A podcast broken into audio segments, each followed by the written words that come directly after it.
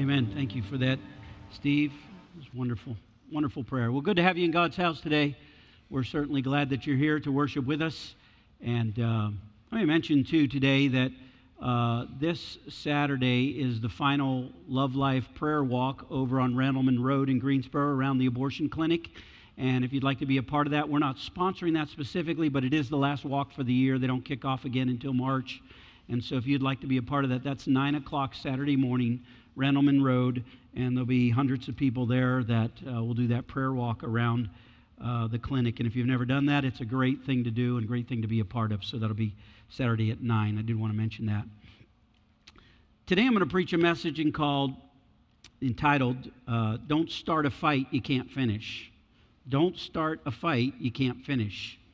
And uh, my focus here is in the text of Mark chapter 14, verse 12 to 31. So I'm a little ambitious about getting through all these verses, and I hope to do it. I'm going to move as quickly as I can to cover it all. But would you stand with me now as we read God's word? Mark 14, verse 12 to 31. 12 to 31.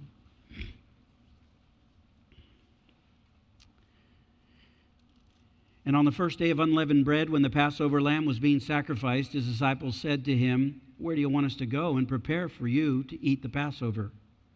And he sent two of his disciples and said to them, Go into the city, and a man will meet you carrying a pitcher of water. Follow him. And wherever he enters, say to the owner of the house, The teacher says, Where's my guest room in which I may eat the Passover with my disciples? And he himself will show you a large upper room furnished and ready. Prepare for us there. And the disciples went out and came to the city and found it just as he had told them. And they prepared the Passover. And when it was even, he came with the twelve. And as they were reclining at the table and eating, Jesus said, Truly I say to you that one of you will betray me, and the one who is eating with me.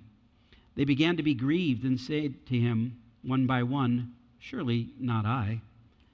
And he said to them, It is the one of the twelve, that one who dips with me in the bowl. For the Son of Man is to go just as it is written of him. But woe to that man by whom the Son of Man is betrayed.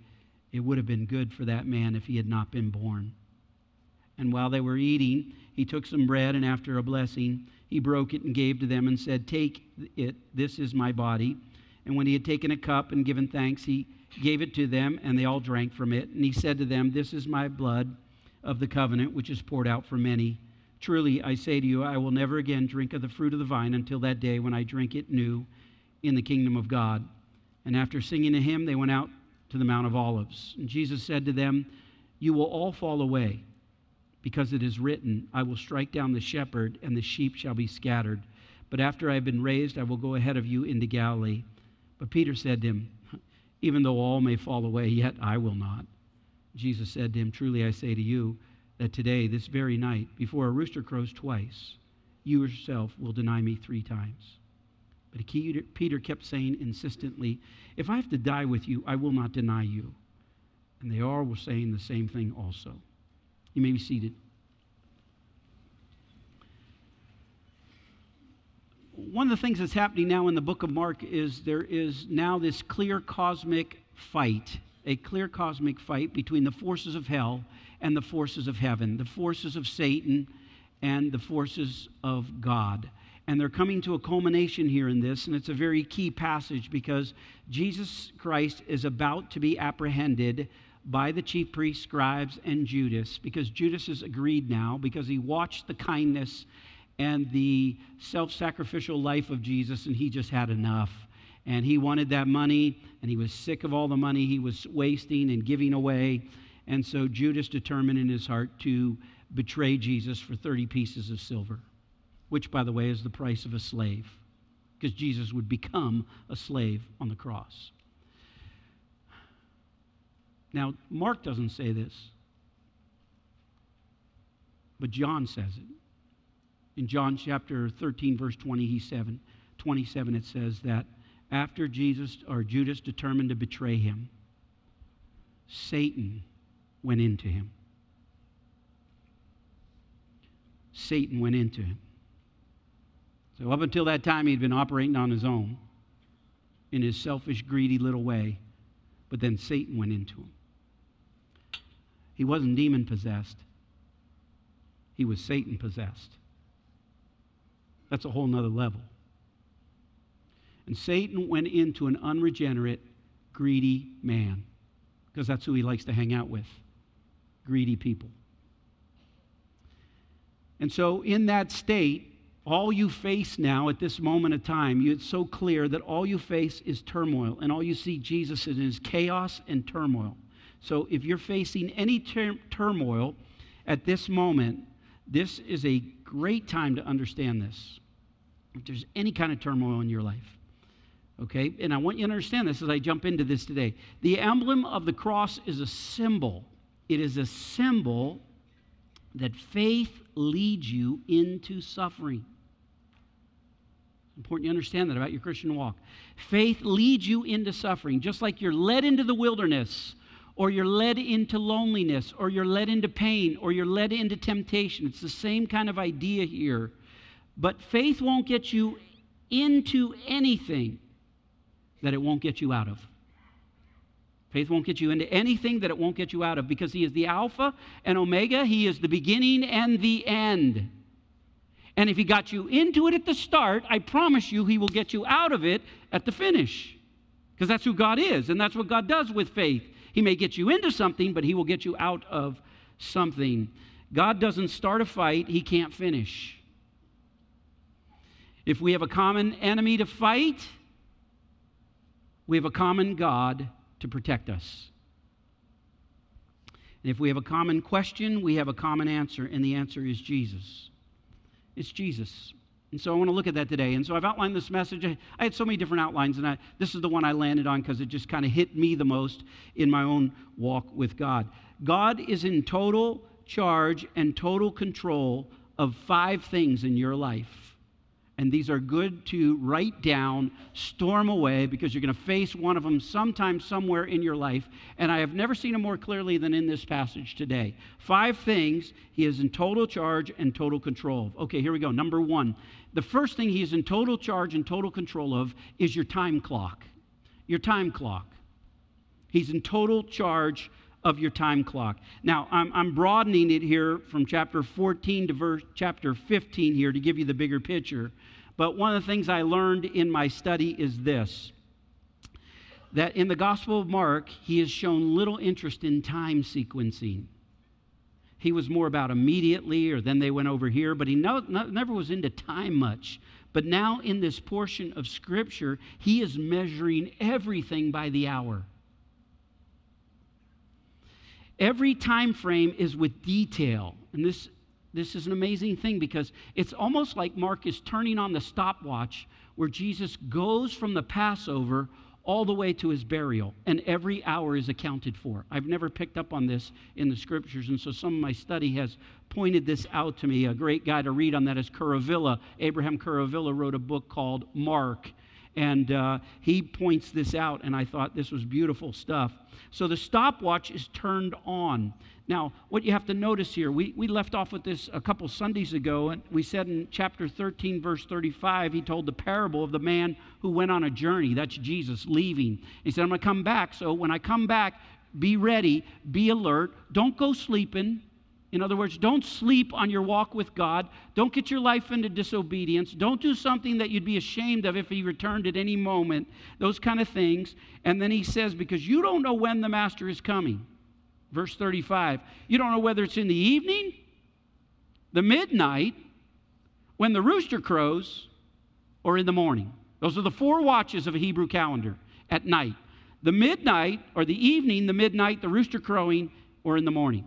Those are no accidents because that sets up the rest of the narratives all the way to the end of the book, are these four watches at night. Now, in these four watches, you can break them down even a little further for a Gentile or a Roman calendar at night. The Roman calendar had this watch. So you take the evening, we're going to break it down into two more.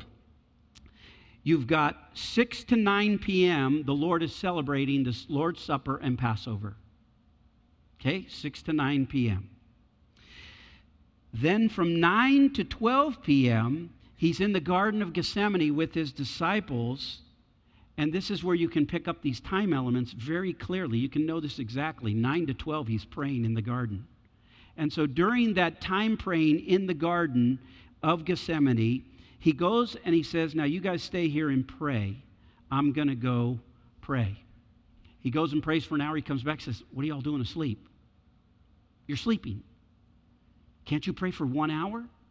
Then he goes back and he says, I'm going to go pray again. And he prays for another hour and he comes back. He says, he says the same thing. Can't you pray for one hour? One hour? And then he says, I'm going to go again. And he goes again. And he comes back the third hour. And the third time he says, Okay, that's it. There's no more time to pray. You guys have been sleeping every hour for the last three hours, so it's time to be betrayed, which is an amazing statement in Scripture. Because what he's saying is from 9 to 12, we were in the garden praying, at least Jesus was, okay? And there's where he sweated, sweat drops of blood in his prayer. And uh, Jesus is praying that, and then at midnight is when Judas comes. Jesus was betrayed at the darkest hour of the night, at midnight. You can see the timing of Mark here beautifully. And so at midnight, Jesus, uh, Judas comes with all the chief priests, the scribes, and all of the Roman soldiers, and he betrays him. So from 12 to 3 a.m., Jesus goes under these trials before the Jewish leaders. All right? Then at the next watch, from 3 a.m. to 6 a.m., is called the rooster crow watch.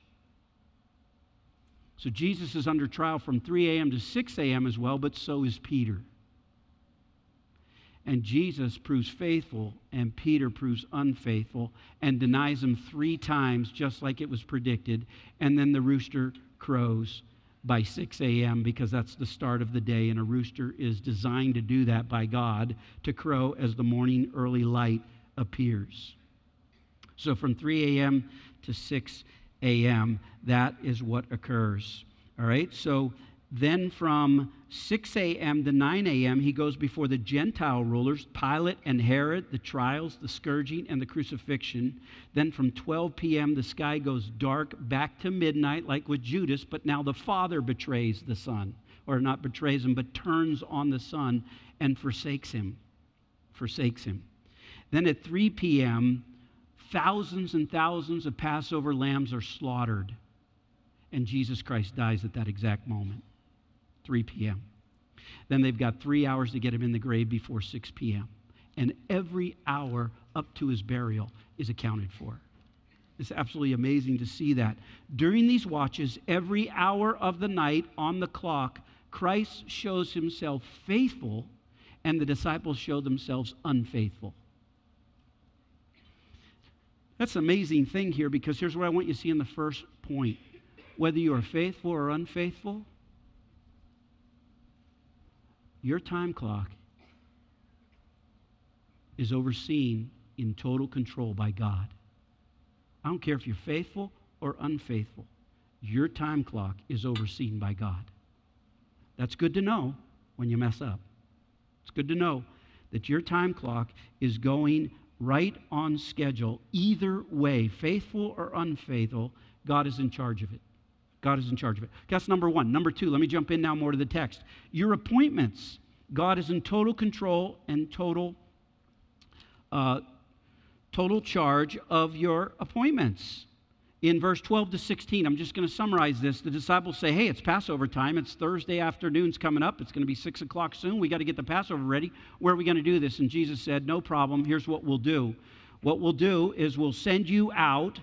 And Jesus says to two of his very close, confidential disciples, Peter and John. We know this from another book, not from the book of Mark. But he says to them, You two go get it ready. Now, why would he do that so secretly and even say, Tell him, teacher? And there's this guy, he's going to meet you on the way, and he's going to have a water pot. And when you see the guy with the water pot, he's going to meet you and greet you, and then you follow him to the owner, and then the owner's going to show you the secret room. Because he's doing everything in secret. Remember, Judas is already determined to betray him. So Judas is in the room of the 12. And when Jesus says, Here's where we're going to celebrate the Passover, Judas is listening with the intent that he wants to betray him at an opportune time, if you remember that word. He was looking for a convenient time. What Judas did when he wanted to betray Jesus is he didn't want to betray him at an inconvenient time. In other words, he wanted to make this thing easy get in, get out, get the money, go home. Get in, get out, get the money, go home. That was Judas's plan. That's why Jesus said, do it quickly. You want to get in, get out? Get the money, go home. Do it quickly. Well, what Judas didn't know is in 24 hours he'd be in hell. That's what he didn't know. And so it's, it's, it's a very uh, sneaky kind of operation here on Jesus' part, not to let Judas in on the secret because he didn't want to. He didn't want to get betrayed too soon. He literally said, I'm going to make sure I have a Passover with these disciples, and I'll make sure I have a prayer in the garden before I'm betrayed. I will not be betrayed before midnight. And therefore, Jesus is kind of keeping this hush hush because there's hit men out there for him, there are political leaders out there to kill him, and there is Judas who is trying to betray him. So Jesus is very secretive about all of this, and it is an amazing thing to think about because ultimately, what you have going on here is he is deliberately doing this. He is deliberately sneaking around. Now, I just want to make an application here. Sometimes running from persecution is a good idea. And this is what we learn about Jesus at this point is literally now we have to be willing to suffer for Christ. That's part of the calling for every Christian. But it's not healthy to go out there and suffer for Christ deliberately. As if you're going to honor God by looking for persecution, looking for. That's not wise. That's not wise. Now, Jesus wants us to stand up for him, but I'm telling you, you need balance. You need balance on how you handle this, and that's what I think is going on here. Jesus never stopped teaching the truth, but he never stopped hiding from those trying to kill him. He never stopped hiding from those trying to kill him. Now, I'm never supposed to stop saying, He is the way, the truth, and the life. And I'm supposed to share that people need Jesus. But it doesn't mean I'm not going to dodge when somebody throws a bottle at my head. Okay? I'm going to do what I can to protect myself. That's what Jesus is doing here, just so you can get it in your head and in your mind that you're to do the same kind of thing here in, in these kind of incidences. And so He's still moving toward the cross. He's deliberately going to the garden to be betrayed, but not before his divine appointment. He is not going to let them take him too soon. He is going to wait till midnight before they can betray him. And he's working everything out to that end. All right? So that's the point there that he is in charge, total charge, of every appointment you have. Every appointment. You just got to get that in your mind. I try to do that mentally with myself. I run into people. Somebody cut me off the other day, went up and cut me off on the car. And, and my first thought was, I'll get on their tail. I'll get on the, I'm a pastor, I know, but I'll get right on their tail and I'll show them they shouldn't do that to me. I'll take them on, okay? That, that's what ran through my mind first. Then what ran through my mind is, what if that was an appointment by God? I don't want to think about that. I want to think about getting right on their tail. That's what I want to think about. And but the truth is that sometimes you're put in situations where you are put in an appointment with that person. That is so, if you could get that into your heart, it would change sometimes how you think. Because that's the only way I can change how I think is to think that that is a divine appointment for me. Okay? All right. I'm going to go away from that illustration. It's a terrible one, but let's go on. Okay, so he's in charge of your uh, appointments. Number Three, this is even harder. He's in charge of your betrayals. That was tough. This is tough. Verse 17 to 21, he says to them, verse 18, Truly I say to you that one of you will betray me, the one who is eating with me. And they began to be grieved and to say to him one by one, Surely not I. Surely not I. So they arrive for the Passover. Ju- Judas doesn't know where it is. He doesn't know where the Passover is. But he can't leave when he gets to the Passover because it's a secret room somewhere. So he's thinking to himself, I can't get, I can't text the chief priest right now and say, hey, we're in this upper room on this street. There's the address. Because Jesus kind of hid that whole thing from him. So Judas said to himself, he listened to the conversation, said, Oh, they're going to the garden next. We'll get them in the garden. You see, this is, this is kind of how the text goes, and this is the stuff behind the scenes. And so they arrive there. Judas doesn't know yet, and he's stuck there until he can't just leave and say, I got to go do some errands. No, it's the Passover. So he's got to stay till the end of the Passover, which would be 9 o'clock. And then Jesus interrupts the worship and celebration with Judas there, and he says, Truly. Anytime he says truly in the Bible, what he's doing is he's quoting the Old Testament. It's always important to know that. So, truly, I'm telling you, I'm speaking God's written word beyond a shadow of a doubt. One of you will betray me. The Bible says in verse 19, they were grieved. They were grieved. What does that mean? It's a Greek word which means they got distressed. All of them in the room got distressed and violently agitated. That's the word in the Greek there. They got violent, they were shocked, they were in shock and disbelief. Betray you? I'm not going to betray you. And that's exactly what was going on here. Now, they had no clue Judas was the guy. But it is interesting. They knew enough about their own heart that their first thought was, Is it me? Will I betray him? Nobody thought Judas. You know why? Because Judas is a great hypocrite. Hypocrites are great at what they do. They mimic what other people do. They mimic it and they know how to play the game. And so they could never figure out it was Judas all along who was the one who was ultimately going to do the betrayal.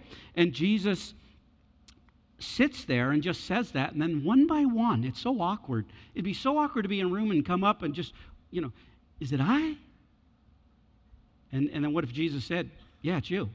You'd, you'd be incredibly embarrassed. And that's what happened to Judas. Judas said, Is it I? And we don't know this from Mark, but in John he says, It's just like you say, buddy. It's you. And God forbid I do anything to inconvenience you. You wanted to do it at an opportune time. You wanted to do it where it wouldn't inconvenience you, could get in, get out, get the money, go home. You got it, buddy. Go and do it quickly. Go into the night and make your transaction because I'm not going to inconvenience you. That's, that's the kind of the feel of the text around this. And so he leaves and he goes out.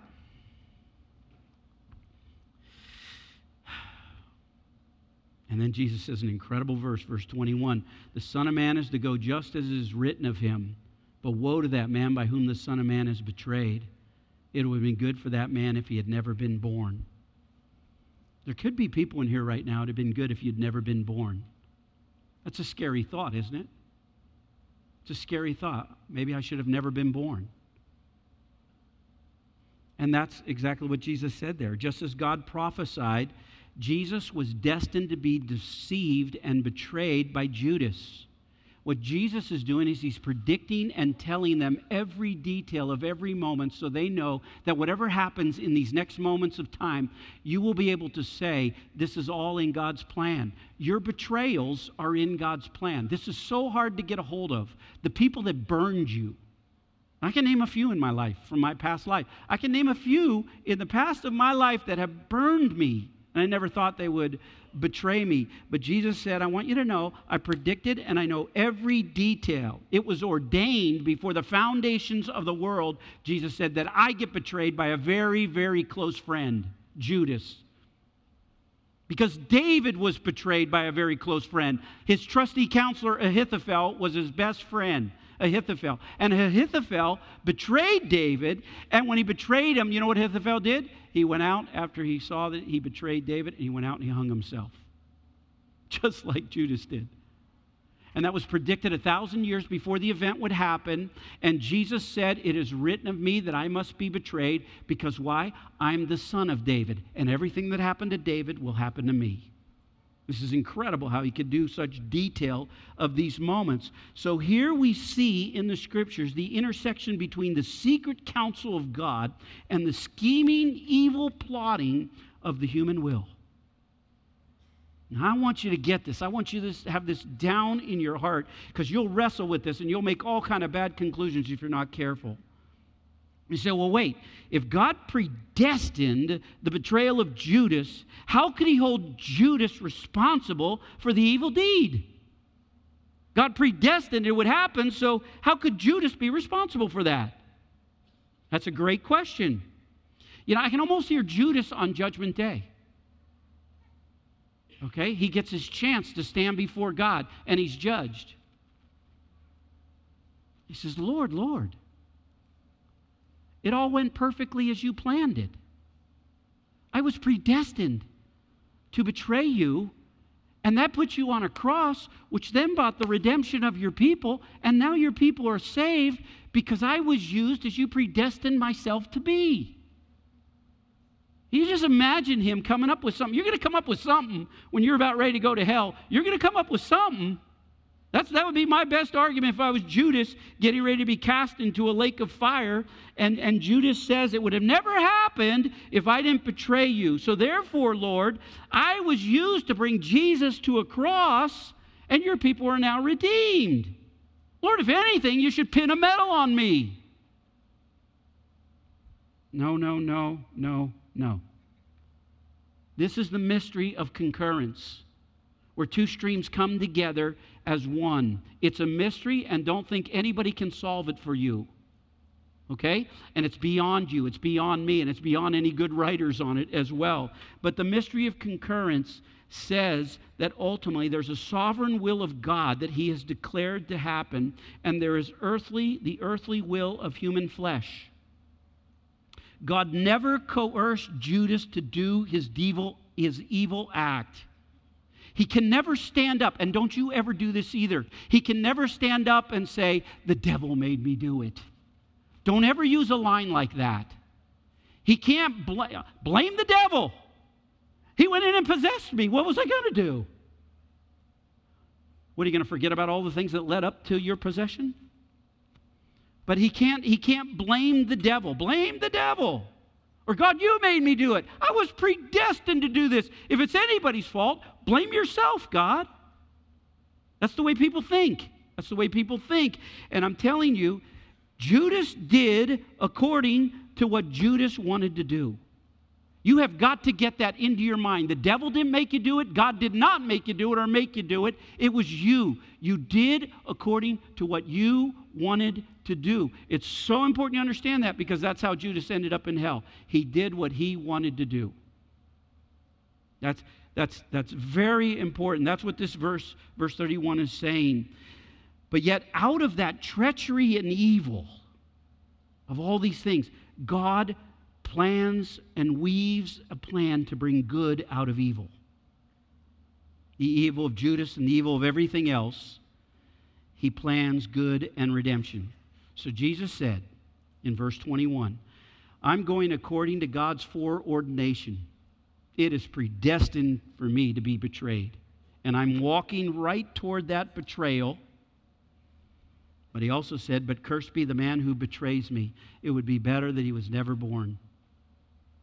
That to me is the strongest statement of human responsibility in the Bible.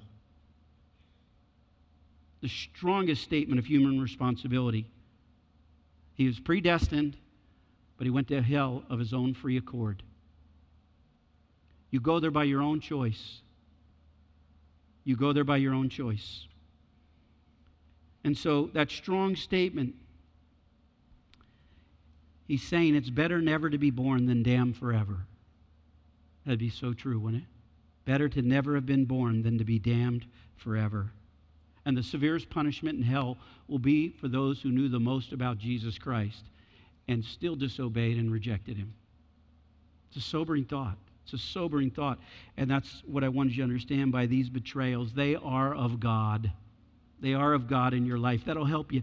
That'll help you. And I don't mean to minimize your betrayal because some of you have been hurt by some very, very close people to you in your life. But I think you have to hold on to that in a way that you, you believe that. You believe that. Okay, let me go on number four. Number four, your chaos and death. Your chaos and death. This is verse 22 to 26. God now brings them, Jesus brings them to the communion table. He's going to change it from the Passover lamb and the Passover ceremony to the communion table. It's the last time a lamb will be sacrificed for Jesus Christ and his disciples. And now Jesus Christ is going to say at this meal, it's no longer a Passover, it's now a communion. Because now you're going to drink in remembrance of me. It's a memorial. That's all it is. You're going to remember that my blood represents the payment for your sin. And you're going to remember my broken body on a cross, ripped apart, was my body broken for you. I did it for you. I gave up my whole life for you. And I never want you to forget that. So it's going to be a memorial. it was a sign, just as it was back in the Passover day when they were coming out of Egypt with chaos and violence everywhere. God said, Before you leave town, before we go through that Red Sea, I want you to splash blood on the doorposts and on the side of the doors. And I want you to splash it with hyssop. And I want you to splash it up and down on those doorposts. And then over the threshold door at the top. I want you to, uh, over at the overhead post too. I want you to splash it. I just want you to splash it like this, and I want to be over there and over there. And then when the death angel comes through and sees the blood, it's not that that person in that house doesn't deserve judgment, they deserve judgment. But what they see is, what the death angel sees is there's already been death in this house. There's already been a payment of blood. Someone has already died in this house, and there's no sense condemning a criminal twice if he paid once. And so the death angel just kind of hops over that house. He goes on to the next house. And it's a sign. It's a sign. The blood was a sign. I remember when Harold Simcox took us down to uh, Hurricane Katrina in 2005, and we went down there. About 20 of us went down to work in Hattiesburg because Hattiesburg and Biloxi got hit just as hard as uh, New Orleans. And so we went to Hattiesburg. We worked there for the week. And then I had to fly out of Biloxi to get back for an appointment I had up here. And so they took me down to Biloxi. And I remember when we rode along the shoreline of Biloxi, and everything the casinos and the hotels everything was wiped out, and it was just like this, this sand and ocean, and that was it. And there was this like half road there, and we were able to go out on that half road and see all the destruction of the coastline there at Biloxi, where everything was gone. It's, it's painted in my mind.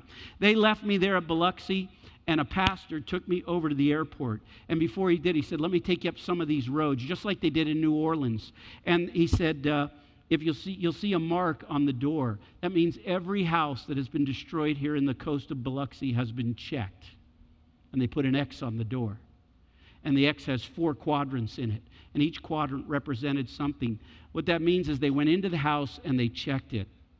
And when they checked it, they first identified on the left quadrant what the group was that was looking at the house. On the top was the date they looked at the house to see if anybody had died, any dead bodies in the house.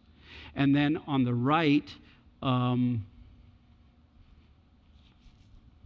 I forget, I meant to bring the picture, but on the right is, um, oh, the threats. Is there a dog in there going to bite somebody? Is there a cat? The cats are really dangerous. And so uh, you got the dog, the cat, and if, is there a gas leak or is there some broken gas lines? And so you, you identify the threat. And then at the bottom was the number of the people that had died in the house. It was, it was eerie.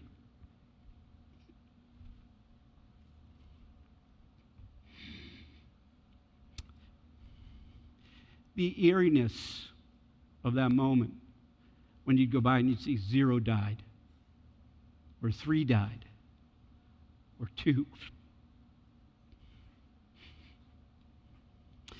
I, I couldn't help but think about the Passover, that the Passover blood was a sign that in this house there's zero deaths. But in someone who doesn't have the blood applied to their life, there's two deaths or three deaths. And that was a sign. And that was a sign. And that just, that just sticks with me as I think about that. And the Passover time existed at a time of chaos and getting out of town. And so with Jesus' life, it's darkness and chaos and violence all around him. And, and the point that I'm trying to make is this what I've realized about this chaos and death in our life is God has an incredible ability to use the devil to bless you. God has an incredible ability to use the devil to bless you. Let me say it another way. The Bible says in Psalm 23 He will make your enemies your footstool. Your footstool. He will use the opposition in order to push you toward rejection. He wants you, the devil wants you to be rejected, but God will use that to push you toward rejection which is an amazing thing. If God allowed you to be rejected, it is only through that rejection that you might have direction. So God takes something as evil as rejection and He's going to give you direction through it.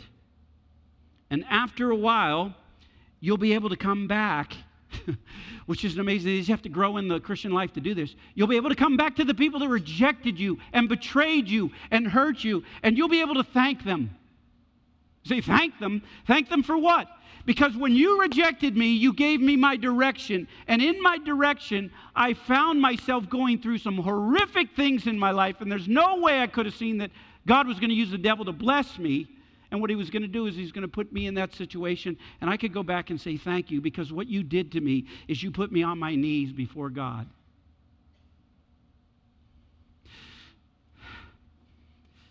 And I got to know God in a way I've never known him. And I couldn't see it. I didn't want to go through it, but you put me in it. I'm telling you, in your chaos and in your death and in your betrayals and in your appointments, God has total charge and total control of your life.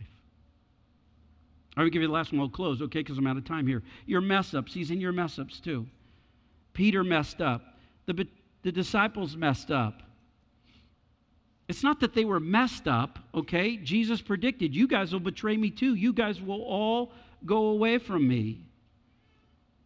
And Jesus said, You'll all scatter. You'll all go away. Why? Because you're weak. You're weak. You're weak. I'm weak. We're all weak. I too could fall away. It's possible. And I just want to warn you this, okay? you can heap up sins, and you can heap up sins in your life that could lead to messed up thinking in your head and in your actions. And your betrayal could turn to hatred. Because when you love the things God hates, you tend to hate the God who hates those things. And when you get in that situation, you tend to pick a side. And so, what Jesus is saying is beware beware. You can get to a point where you just pull away from me to a point where you're picking a side.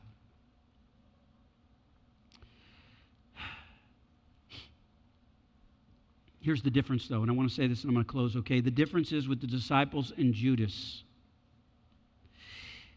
They wouldn't betray the Lord and sell him out. Okay, that's important to understand. They wouldn't betray the Lord and sell him out, but they would be ashamed to identify with him. That was their sin. They would not identify. They were publicly afraid to identify for, with Jesus Christ. And yet the strongest disciple said, I don't care what they do, I'll never do it. And so Jesus gave him a very specific prophecy, and he said, I tell you, before the cock crows, before that rooster crows at 6 a.m., three times you'll do it. The other guys, they'll just run but you three times will deny me with your lips and you'll curse me. And he did. And he did. And that just makes me very aware because uh, uh, Peter was the best of the 12 in terms of just his commitment to Christ.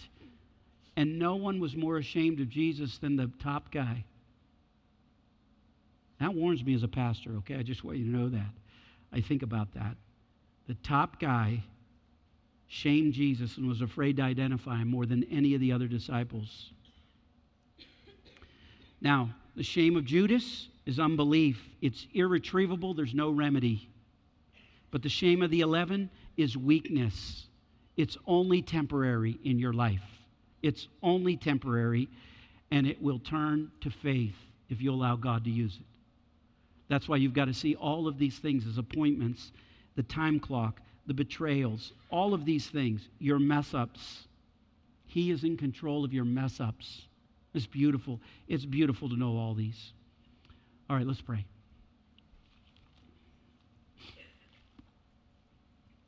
Just with your heads bowed and eyes closed, praise team's going to come. They're going to sing a closing song. And I've mentioned five things. And I got a feeling as I went through them this week in my heart, my heart was I'll just be honest, was convicted over some of them.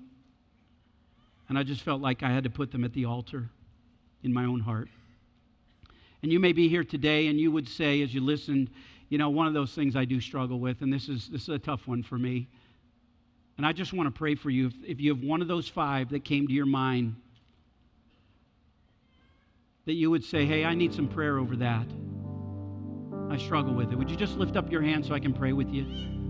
Yes, I see those. Yes, yes. Hands all, hands all over. Thank you for raising those hands. If you raised your hand, I, I want to pray for you that for the mess up, okay? Because the mess up, the betrayal, the time clock, whatever that may be in your life, I want to lift it up. Maybe it's chaos, maybe it's the death, the appointments, whatever it is. Let's just lay it before the Lord right now. Father, I want to lift up each of these hands that went up. You're struggling with that, and, and to come to believe that you would actually set that up for a purpose that we can't see, that you would work out and take our weakness and you would turn it into good and you make something beautiful out of it, even with our enemies. God, I just want to lay these folks before you and I just want to lift them up. I want to pray your, your power over them, your grace as they've listened by the Spirit of God that you would move and work in their life. And I commit it to you now. And I ask it over their lives in Jesus' name. Now, just before we close this invitation, is there anyone here that would say, you know, I don't know if I'm, I'm in that Judas state or not. I don't know if I'll get to a point where I'll regret that I was ever born. But Pastor Rob, I, I want to be saved. I want to settle this thing, man. I'm, I'm feeling the weight of that. I'm not sure I'm saved, but I want to be saved. I, I just want to give that opportunity. Is there anyone here would lift up their hand right now and say, That's me. That's me. Raise it up right now. If the Spirit of God speaking, let me see it. I want to see it. Raise it up. You say, That's me. I need to be saved. Right now, I don't see any hands, so I'm not going to push this, but I want to take a moment for it. Okay, let's pray. Father God, in the name of Jesus Christ, may your hand be over us now. We lift it up to you now. We thank you for these truths that could guide us and lead our lives.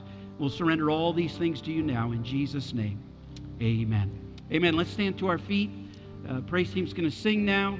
Let's join in the praise, and then I'm going to come back for some of these folks that are going to be joining our church in just a few moments. The altar's open.